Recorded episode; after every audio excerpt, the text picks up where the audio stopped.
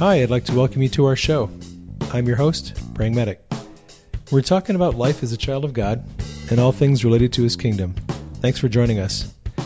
If you're a new listener to the show, you can find articles and books and other resources on my website, www.prayingmedic.com.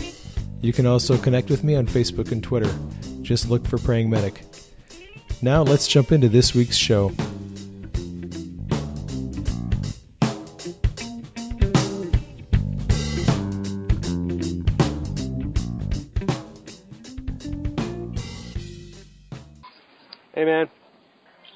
All the background noise? I can. It, eh, dang. yeah, How- I can. how- the, the overhead paging, I can hear that really good. Your your voice is fine. well, that might make it extra fun then. Yeah, Part of the part of the adventure. part of the adventure. So Uh, you're on your way to India, yeah, another missions trip. yeah, totally. So what do you got going on over there? That's a funny word, don't you think? I know it is kind of funny word. Yeah, it kind of is a mission. Um, we, we need to come up with a different term for what we do when we leave our home base of operation. I know. What do you have? You got any ideas? Oh gosh, um, imperialism. Uh, there you go. I like that. I, I- I don't know. I, don't- I don't know. I'm just not sure that, you know, that term uh, missions covers everything that we do. I, I don't know.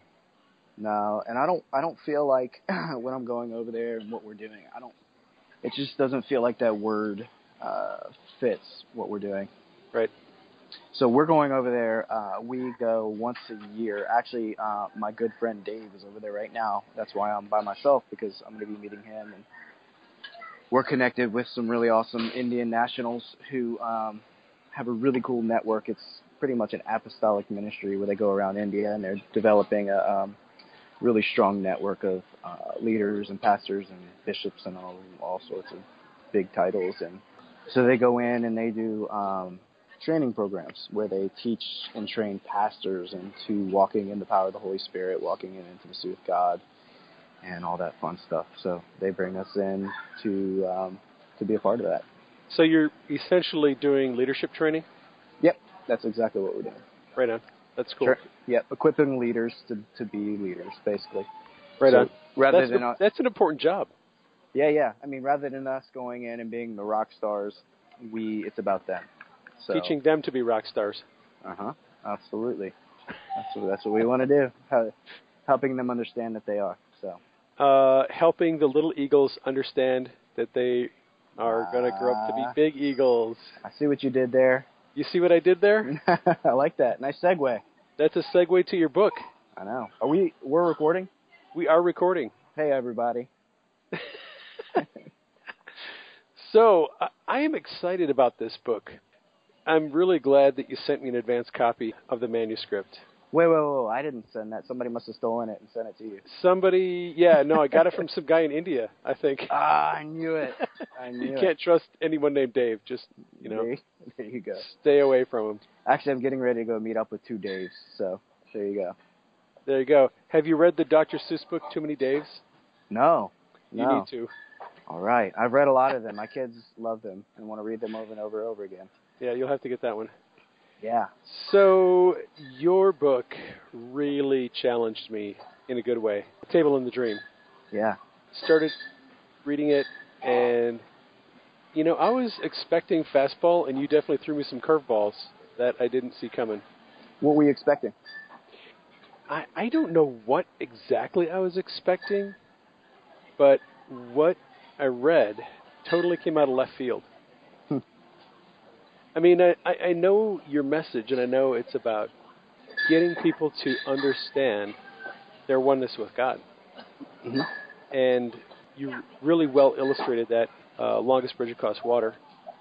But the second book, when you got to the part where you got to the inverted funnel, the relationship funnel, that's when the penny dropped for me, and I realized, oh, I see where this is going.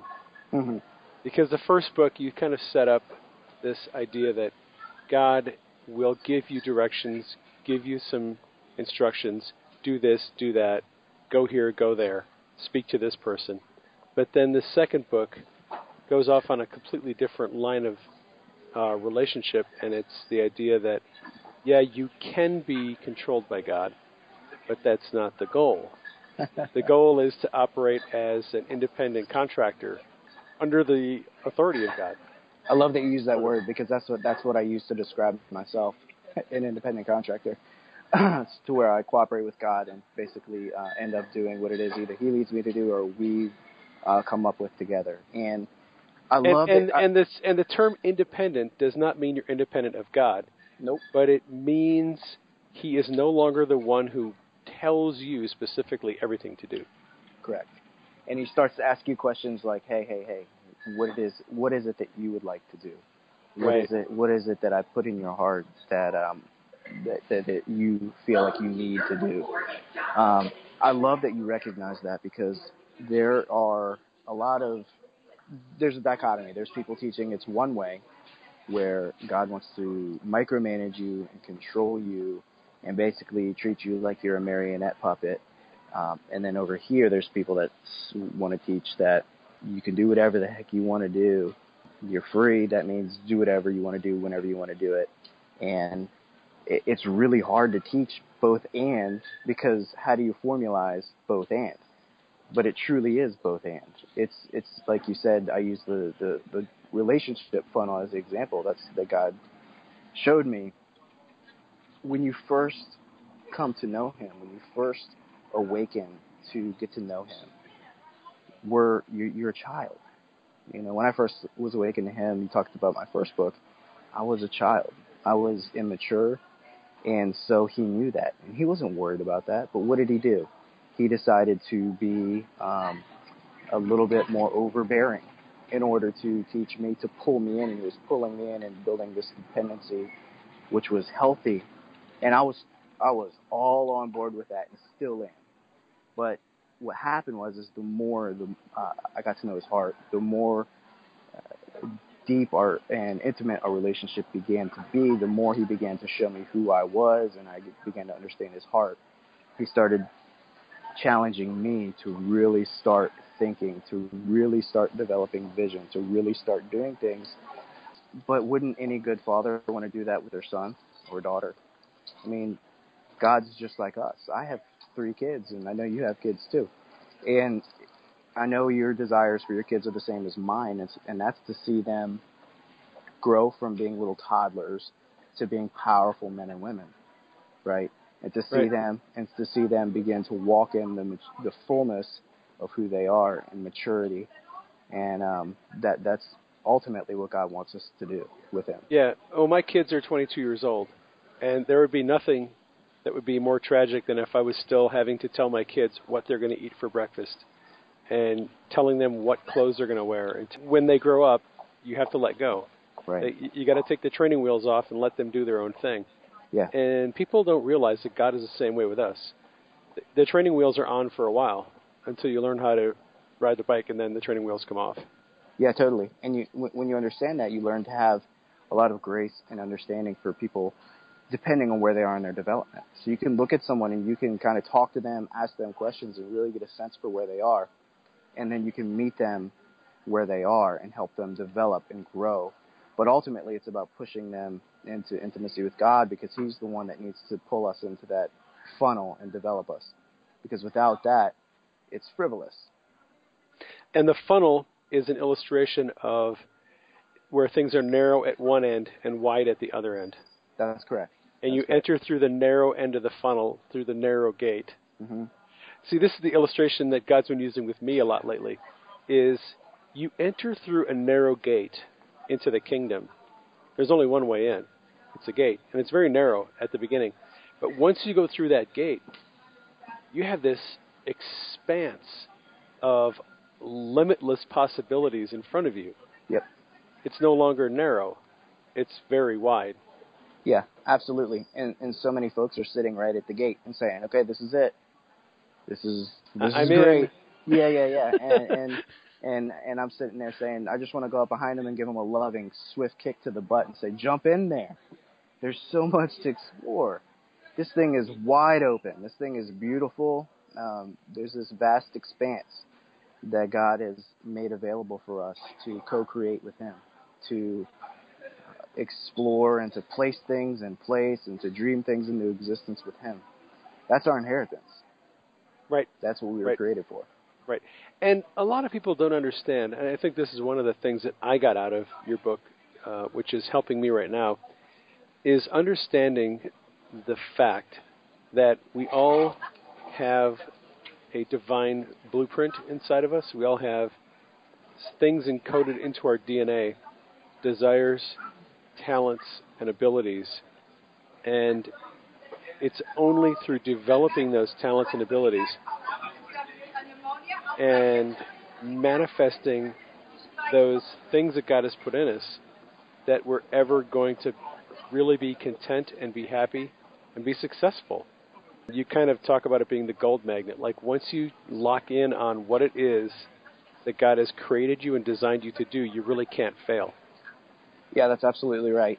God gave me that uh, example in the life of Solomon, where Solomon uh, basically it, it was acknowledged through his father David two times before David died that he acknowledged within Solomon that Solomon had this gift of wisdom. See, a lot of times we think that Solomon got his gift of wisdom and he that he, he became a wise man when he had the dream where God came to him in a dream and said, "Ask of me whatever you want, and I will give it to you." And Solomon says, "Well, I want a wise and understanding heart. I want wisdom and understanding." And then God said, "Well, that's great. I will definitely give you that, but I'm also going to give you um, all this other stuff too." So, a lot a lot of times it's taught that at that point in time Solomon was given wisdom, but that's not correct. Solomon was already wise. Solomon already had um, a gift of wisdom. He was already an extremely wise man. Uh, what happened was when he had that dream, basically, he was responding to God and saying, God, this this this gift that you put inside of me, this way that you hardwired me, this DNA that you blueprinted me with, this ability, I'm looking at it, I'm looking it in the eyes, and I'm embracing it. I'm not going to run from it. I'm acknowledging that it came from you, and I'm going to walk in it.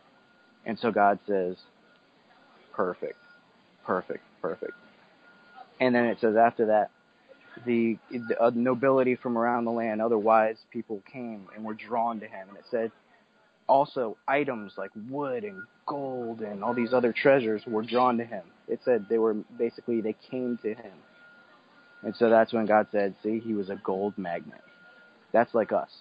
When we embrace who God's created us to be, when we stop running from uh, who it is that we are, when we stop looking around us to have the world and other people define who we are and what we should be doing, and when we finally say, okay, God, who I am is good enough, who you've made me to be is good enough, and I'm going to jump in, I'm going to dive inside of myself, led by you, and explore who it is that I am and what you've created me to be, I'm going to get in touch with the inner gold magnet. That is when you become the gold magnet. Magnet. That is when you never run out of ideas. That's when you never lack for opportunities. That's when all these things start coming your way. And gold isn't just defined by monetary resources and money. Gold is relationships. Gold is um, anything good, right? It, anything good. Um, just loving relationships. It's it's all that stuff. But it does include money as well. And those things. it includes favor. It includes there's relational currency. hmm It includes a lot of different things. Mm, You know, money is just is an is an example. You know, it's interesting because you're talking about Solomon, and I've written about this in books, but I've never actually seen it that way. And now that I think about it, what I notice is Solomon.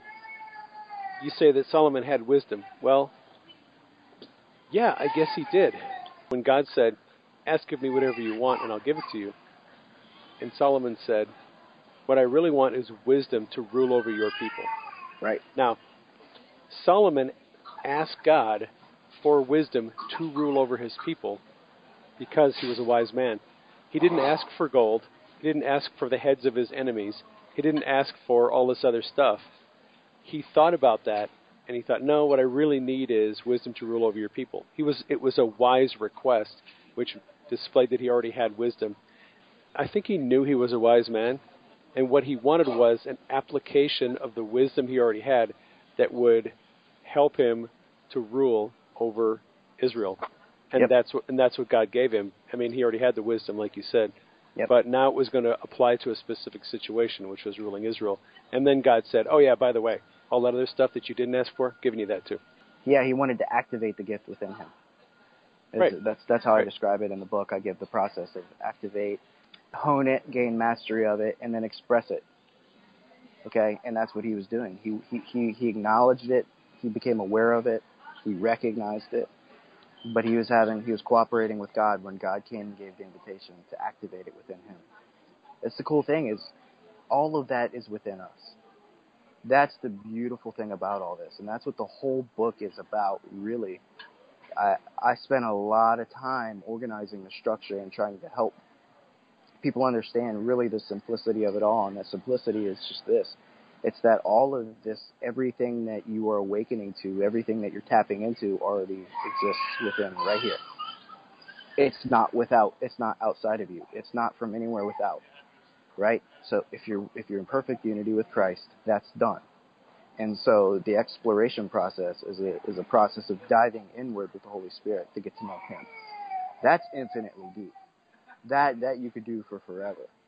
But then once that once that gets going, once he is uh, really uh, he recognizes that we're in a good spot with that, he starts saying things like, "Hey, it's time to get to know yourself. It's time to turn inwards. It's time to turn the tables on you." It's kind of like a trick move that he pulls, but I love it because so many times uh, people in the Christian world are taught that the things that they've wanted to do since they were kids, the things that they felt deep intuitively either are bad, they're not of God, or they just need to go ahead and get rid of them altogether. And so people have really deadened themselves within. And that, that leads to anxiety, that leads to depression, that leads to all kinds of negative things. And really, it's just people's selves, it's who God's created them to be, begging to get out and express themselves. Yeah, you know, one of the phrases that people throw around a lot is we have to die to ourselves. Mm-hmm.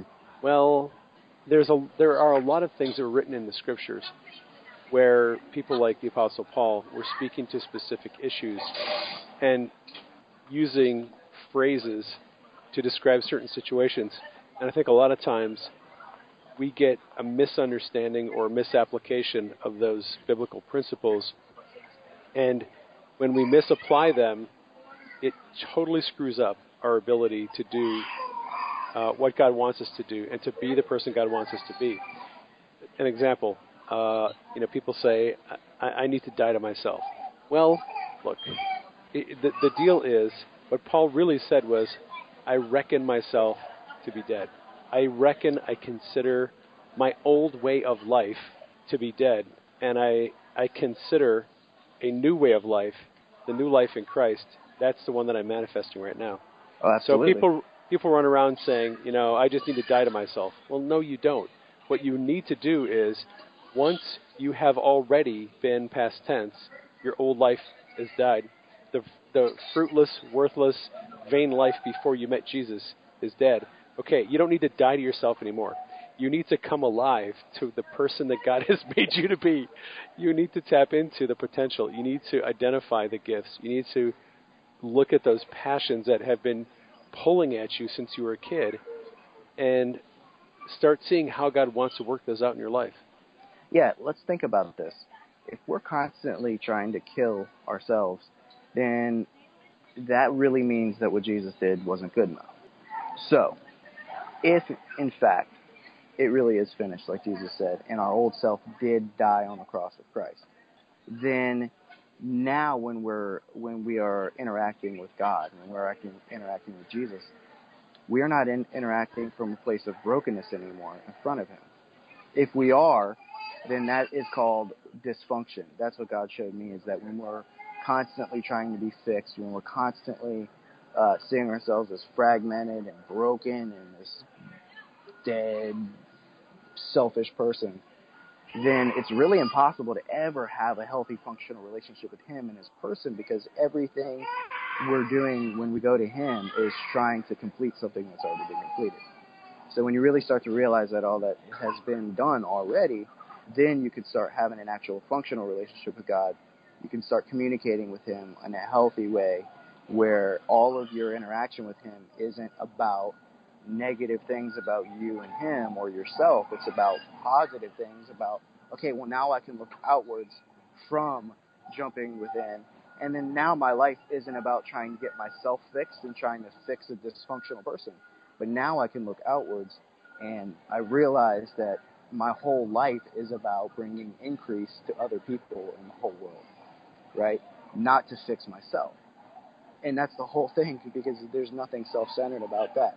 See, when I talk about discovering yourself and all this stuff, discovering your gift, that can be misconstrued as teaching people to be self-centered, but it's absolutely the opposite because I'm teaching people that they're complete.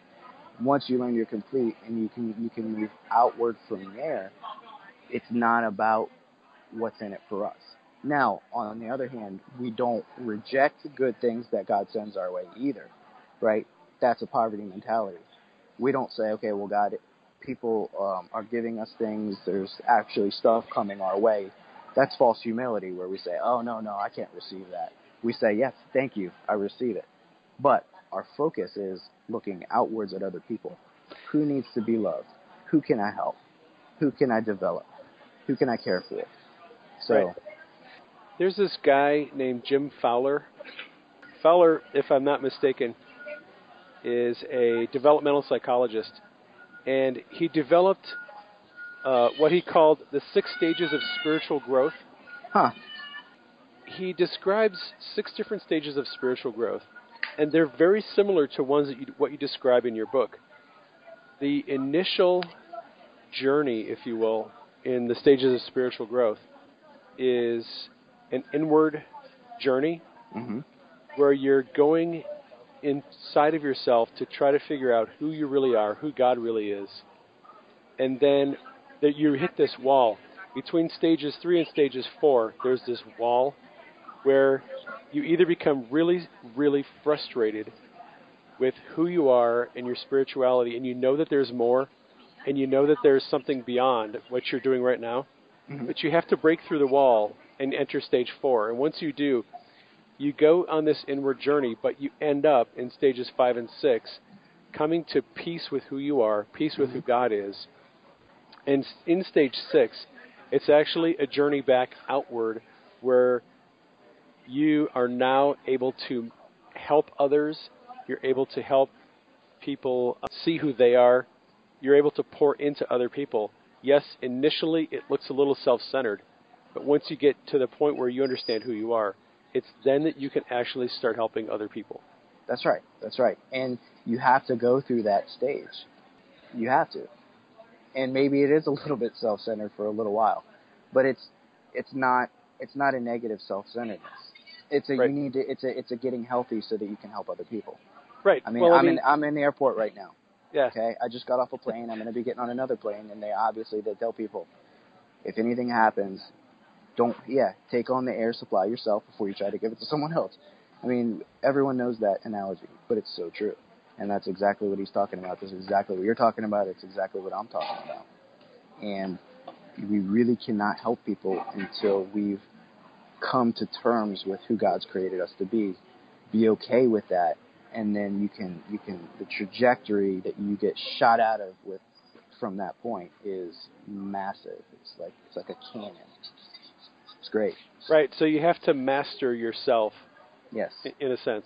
Yes. Yeah, because then what are you doing? Then you're then you're being somebody else. You don't realize it, but if you're not being you, then you're being a, a, a concoction of everything you see around you. Well, most of us grow up imitating other people. Mm-hmm. Imitating pastors, imitating football players, basketball yeah. players, imitating writers. We imitate everyone else because that's somehow that gives us a sense of identity, even though it's a false identity. Sure. But at some point, we have to learn who we really are, and we have to develop our unique voice. Yep. Our own views uh, of the world. Our own. We have to you know, apprehend our true identity. And you know, it's been said that Jesus mastered the human experience. And I think he gave us a model. I think we need to master the human experience ourselves, our own human experience. Yeah, absolutely. But that requires an understanding of who Jesus is and was and what he desires for us. See that that's why I love how you said that because a lot of times people are taught that they're supposed to hate their humanity, that they're that that's not spiritual to be human, but it is absolutely 100% spiritual to be human. That's Gnosticism. It is that's not- that's one of the Gnostic heresies. I know is that the- you know everything that's human and physical is evil. Well, that's Right. just plain old Gnosticism. It sure is. It sure is. But it's taught all over the place. Um, and whether people realize it or not, they probably buy into it a little, a little of it. I did, and I probably still do a little bit here and there. Um, but God is breaking that off of us, and we're starting to see that it is that being human is the greatest thing we could possibly do. That's spiritual, and it's funny because when we become okay with that, when the Holy Spirit illuminates our hearts and minds that that is actually a good thing, we're way more supernatural than we ever could have been when we tried to and then tried to separate the two. Dude, when in the book of Genesis, when God is creating the universe, you know, he said, Ooh, that's good. Ooh, that's good. Ooh, Yes. that's good. Then he created Adam and Eve. He didn't go, Oh, that's really bad. Yeah. No. That was the first time he said, That is very good. Yes. That is like better than everything else I already created. Yeah, that's why. Um, what is it? Proverbs. See, Proverbs eight, I think it is. I read it almost every day. I read it in the uh, Amplified, but the Holy Spirit and and Proverbs, the Holy Spirit's she. Sorry, it is what it is. Um, she says, "I was with God in the beginning, and I was delighting in the sons of man." That's you and me. That's human beings. So God was delighting in us, in our humanity, with us, as us. How crazy is that? That's pretty crazy. He actually delights in us. He actually, I don't know. I don't know if that would preach well in a lot of churches. What's that? That God delights in us. Yeah, I mean, no. it's it's obviously true, but I don't know. It's kind of a radical idea. yeah, I didn't realize that. Somebody asked me a handful of years ago. They're like, "I know God loves me, but does He like me?" And I- my my initial response Right. was, "Of course He does." And they're like, "Well, where's it in Scripture?" And I was like, "Huh, that's a good question." And there's a you know there's there's there's some people aren't okay with the fact that God enjoys them. He likes them. He delights in them. And I get it. I mean, I of course I don't agree with it, but what a miserable way to live. Because then really if you don't believe God delights in you, then you can't actually delight in anybody else. Because then you're actually you're acting contrary to the will of God, the heart of God. Right. And- Well, so- we act toward others the way we believe God acts towards us. Exactly. I mean, the, the easiest way to justify the way you treat other people is to look at how God treats you and go, well, I'm just treating you the way God treats me. I'm loving you the way He loves me. That's why you can punch someone in the face and say, "I'm loving you," and you're Right. like, "No, no, you just punched me in the face." And they're like, "No, no, no, no, I'm loving you." it's just it's just different different definitions of love. I mean, I deal Right. with that. I've dealt with that. I still am dealing with that with people, and um, I've I've really am, am coming to a really good place in my journey in life and with God, realizing that they're just doing what they feel is right, the best that they know how. Uh, of course, I don't agree with it.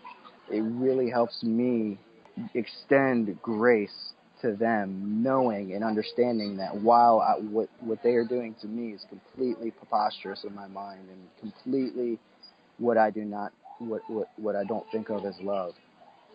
That's what they think is love, and, and in their mind, they're trying to love me. You can work with that.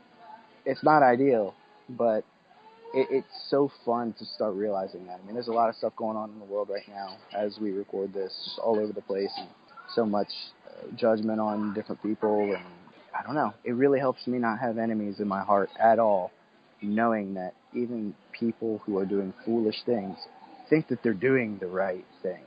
It really helps you love them th- that way. So that was a little bit of a tangent, but That was a little bit of a tangent, but that's okay. You mentioned that you were working on some more books. maybe. As much as you're trying to kick this writing habit to the Mhm. curb, It's not a habit. uh, habits I, I don't know what the definition definition of a habit is, but I would think that the definition of a, of a habit would be doing something that you enjoy doing, maybe. right. So, Well, writing books is not a habit for you. Writing books is a chore for you. yeah, it's a love hate relationship. I love the finished product. I love there's something about completing a project and creating something that didn't exist and bringing something to life in the world that can be spread through the globe to touch people and to inspire, encourage, and empower people that really, really just gets me going. I hate the process. I'm learning to like the process in certain ways and I mean, if you don't, then you'll never do anything, right? I mean, but it's like that with anything difficult. And I mean, for the listeners, no, I'm sure there's people listening that are working on books of their own and they're considering quitting or considering what they need to do. Don't quit. If you if you've gotten going, going. If you're working on it, push through because it's not easy. Nothing that you see that's awesome was easy for anybody to create. I mean, I'm sitting here, I'm in the airport. To build this building was difficult. You know, somebody had to push through the difficulties and be smart and manage their time and get things done. I'm looking around at products all around me, same thing. It was somebody that said, okay, you know what, I'm going to create this thing. And that needs to be us. So, no, I do not like the process, but yes, it feels good to get it done. And even better than that, it feels really awesome to get emails and phone calls on a regular basis from people who tell you that the message that you put out there is inspiring them, has made something come alive in them. I mean, even this book that I just put out, The Table and the Dream, What to Do Once You Know You're Free, I'm already getting tons of feedback. And it's funny because I talk about a lot of different things in there. So I get different responses from different people about how different sections have impacted them differently. I have a section in there on meditation. I've had countless people tell me already that the meditation has uh, impacted them drastically. Uh, amazing encounters with God during it, um, helping them realize peace for the first time as a reality. So, I mean, of course, that makes me love writing books. Um, another reason that I write books, I write books for a couple reasons. Number one, to help other people. Number two, to crystallize my thinking and the things that God's been teaching me over time to help me process through it for myself. And number three, I like letting people see how I think. I, I, I get something out of that myself, just um, bearing my heart and soul to people. People say, well, Jeremy, you're very vulnerable in the books that you write. Uh, and I don't even think about that because that's just kind of how I am. I mean, if the way we're talking right now, and if you were sitting here with me and we were having a conversation, I'm pretty much that's how I am. So it doesn't even occur to me that that maybe isn't normal. I enjoyed writing books for those reasons. So.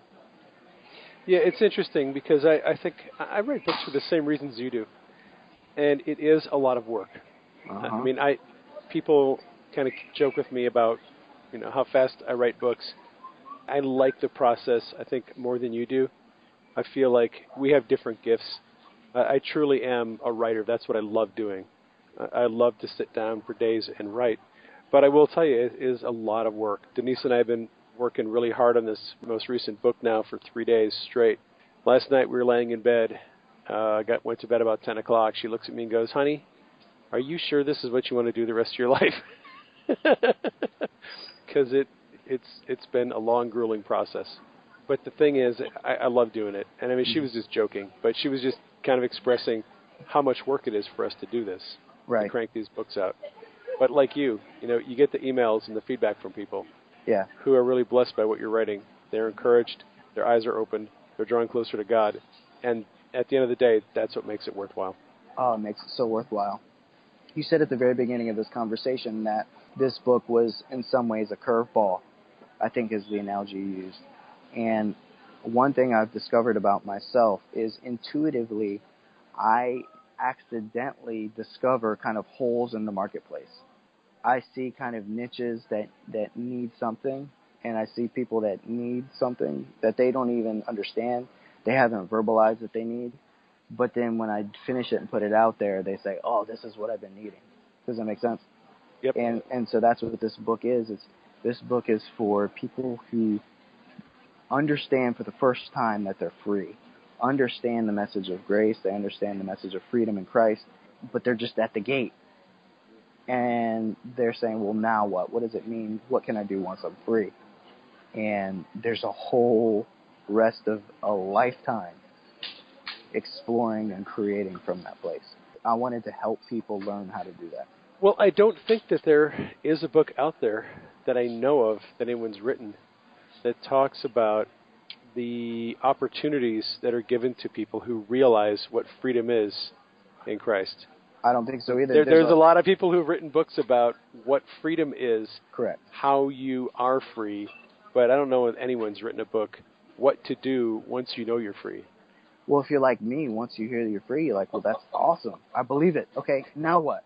Now what? okay, that's super, fantastic. Uh, but this gate's boring. I'm gonna. I'll see you over there. We're going this way, you know. uh, and there's, but there's a lot of other people out there like that, and so I want to speak to them, uh, and that's directly who I'm speaking to, right at them, and because I know what's going on in their heart and minds, and and that's where the body of Christ is headed. That is the trajectory of where this thing's going. So you asked about other books I'm writing. I'm working on one now. I don't have a t- well, I have like three different titles. It's Titles are overrated. Yeah, I don't know. I used to think that, but I mean, it's it's important. No, what I mean is, it's important to have a good title, but having the title of the book when you start writing it oh, oh, yeah, yeah. irrelevant. It doesn't exactly. really matter. I mean, uh, Denise and I go rock paper shotgun all the time over what the title of a book is going to be. yeah, yeah. Well, this but you're working. You're working on another book. Yeah, yeah. It's a it's a book on marriage, which, again, this is this is due to a, a need. I I just there's a there's a lot of struggling marriages out there, a lot, and marriage happens to be one of my favorite things in the world. I, I happen to have in my opinion, the greatest wife in the world. But I'm sure everyone thinks that about their wives, so I'll say the greatest wife for me. And um, we don't have a perfect marriage, but we have a really, really awesome marriage. And I mean, we've been at this thing, I don't know, eight years, I think, 2007. So a little bit of time. And we've learned some things. We've kind of stumbled into what I call the it's not worth it filter or the is it worth it filter, which we could get in more into more, but then the people wouldn't read the book. No. Um, but it's really simple. It's just it's kind of a a subconscious mindset to establish within oneself to prioritize, protect, and preserve the unity in marriage. There's nothing more important than a solid marital relationship if you're married. Nothing. And really, I mean, that mirrors our relationship with Christ too. Um, so, anyways, I I really have a desire to help people with that. I know, just to help people have clarity about how to communicate, how to realize, and constantly return back to unity in marriage. I think that's a, a great subject for a book. I know I'm going to love reading that book. Marriage is a fascinating subject for me. Mm-hmm. I imagine that down the road somewhere, Denise and I will probably write a book on marriage as well. Right. We've learned a lot. We're older, and we've, unfortunately for us, gone through some really bad valleys. Sure. In the marriage uh, process, and we've learned a lot of valuable experiences. So, I know you and Shannon have an awesome marriage. You can just tell how the two of you exemplify what a good marriage looks like. So, yeah. I think it's going to be a great book. Cool. Thanks, man. I really appreciate that. Um, yeah, I mean, we weren't, we, like I said, we're not perfect, and our, per, our marriage is not perfect. We have plenty of flaws, even though Jesus sees us as perfect. But one thing that we do really, really well is we, we work really well together as a team. And man, I, I don't know. I, I just really want to see people that have decided to be married see it thrive. It's like there's so many books out there and so many people talking about, well, how to make your marriage work. I'm like, work? how to how to make your marriage work. What about how to have a freaking awesome marriage? How to right. thrive in marriage? How to right. build an awesome life with someone that you love and like you actually enjoy? Come on. Right. That's, I mean, that, that, making your marriage work is almost like how to repair a broken truck and get it to go to the grocery store. yeah, yeah. And then this whole idea that that marriage that marriage the the number one purpose and reason for marriage is to refine you into a better person. Well, of course it does that, but no, come on, not.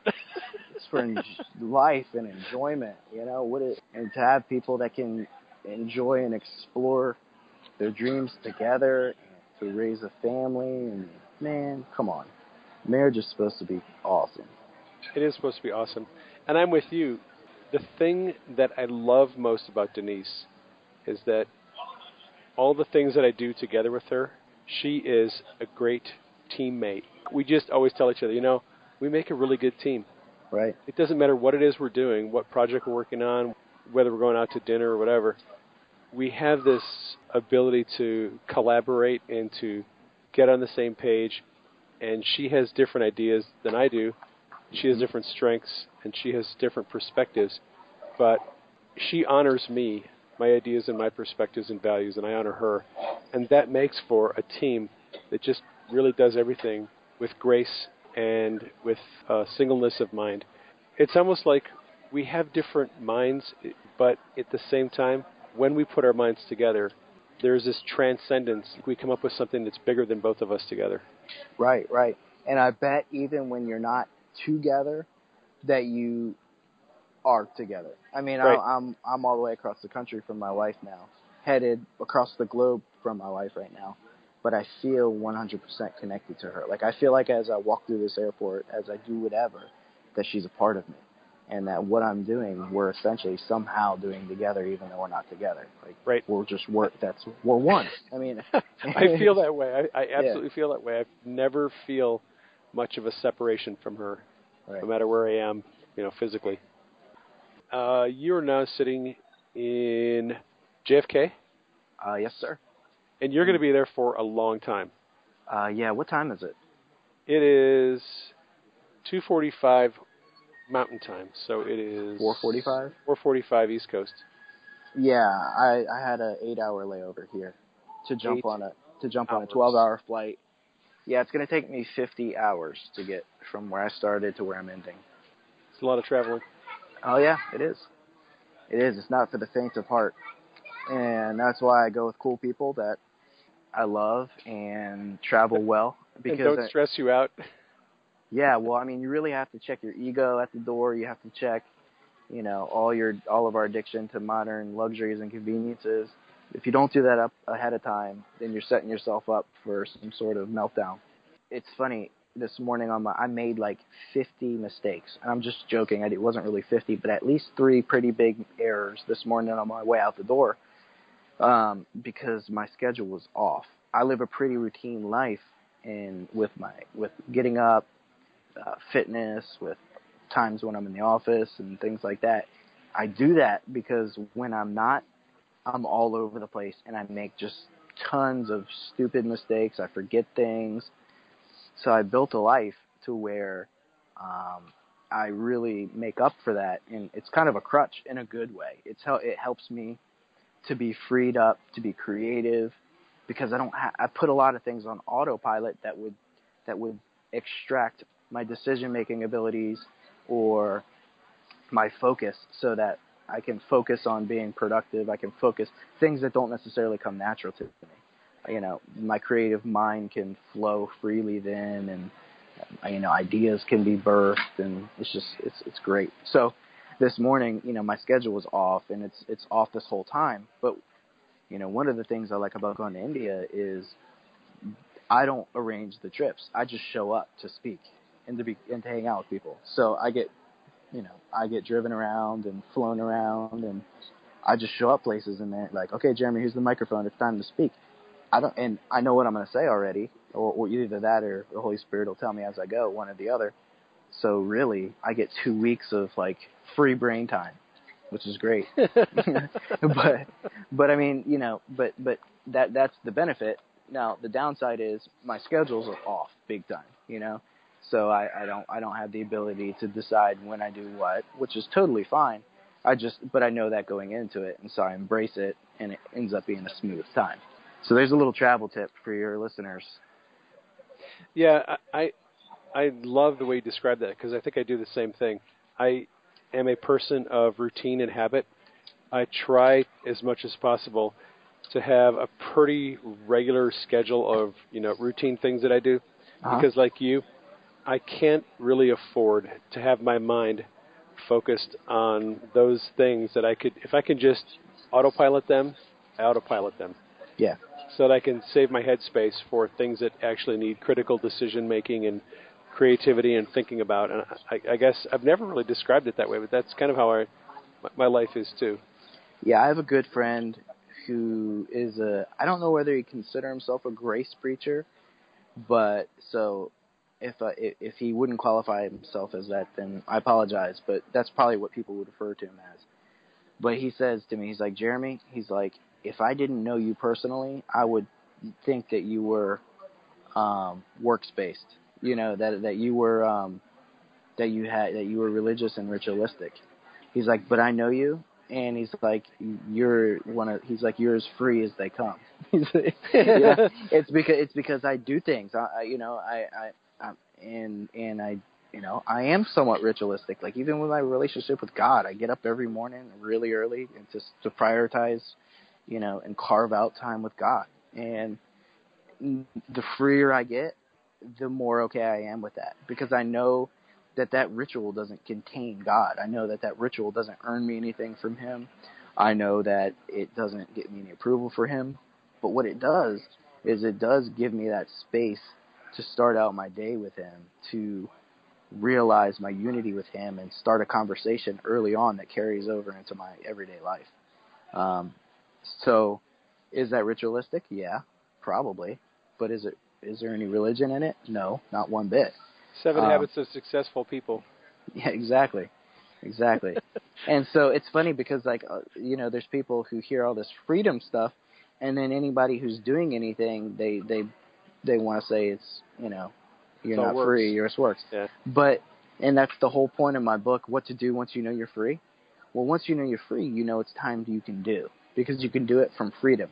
No longer are you striving to to gain your approval. You're no longer uh, striving to gain your identity and what you do, and so you're not like working from your own efforts, but you're drawing from the infinite supply of from Christ within you, which is infinite, right? It's never ending. It's limitless. It's boundless. It's um, it's abundant, and but from there, you can do uh, amazing things.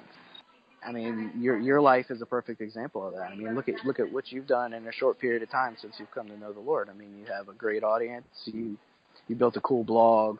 You're podcasting. You're writing books, and you have more ideas than you have time to do right now. You know, and that's that's because you're tapping into Christ within. That was a nice rant.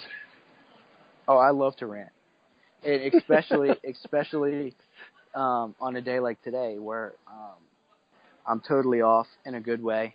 But um, so if you want to ask me anything where I'll where I'll expose myself or you know whatever, I'll probably say things that I that I wouldn't normally say. Oh, I, I don't know that I want to take advantage of your uh, your your free mind time right now. I'm Uh, just playing. Denise is going to start throwing things at me here if I don't get working on my book, though. Yeah. So when does that come out? Well, we are going to try to hit the publish button tonight. Actually, Oh, awesome. Cool. she Good has the she has the InDesign file finished. She needs me to upload it to CreateSpace. I need to convert that text to a Kindle file, and we're going to try to get this all wrapped up tonight. So Oh, we still man. got a li- got a little bit of work to do, though. Even hearing those words of those tasks makes me want to. Dude, we are still working on a process of trying to find a way to take the finished print book file and convert it to an ebook file that works smoothly and seamlessly and and it's it's work. Yeah, you Um, remember? Do you remember when I was publishing mine and I was kind of I contacting do. you? And that was a huge headache. Yeah. That's the Huge headache. Yeah. So okay, so all you people out there who are writing books, just prepare yourself. It is difficult. It is very frustrating at times, but it is totally worth it. Totally worth it. Do not quit just because it's hard. Anything that's worth doing i- is going to have a little bit of challenge to it. Yeah. If if we quit because something is hard, then we would never do anything ever. Right? We'd sit around and eat toast all day long and well, do nothing. I know. Which sounds fun, but it would get it'd pre- it'd be pretty unfulfilling. All right, man. I'm going to let you go. All right, buddy. Thanks for having me on, and Yeah, man. Safe travels and stay in touch. all right, buddy. Take care. All right, man. Thanks. Bye. Bye. Well, folks, that is our show for today. I hope you enjoyed it. Thanks for dropping by. If you're new to the podcast and you haven't been to my website, you might drop by and check out the articles I have there. If you have any questions or comments about the show, you can contact me at admin at prayingmedic.com. That's A D M I N at prayingmedic.com. You can also contact me on Facebook and Twitter. I'd like to thank you again for dropping by. I hope you enjoyed the show.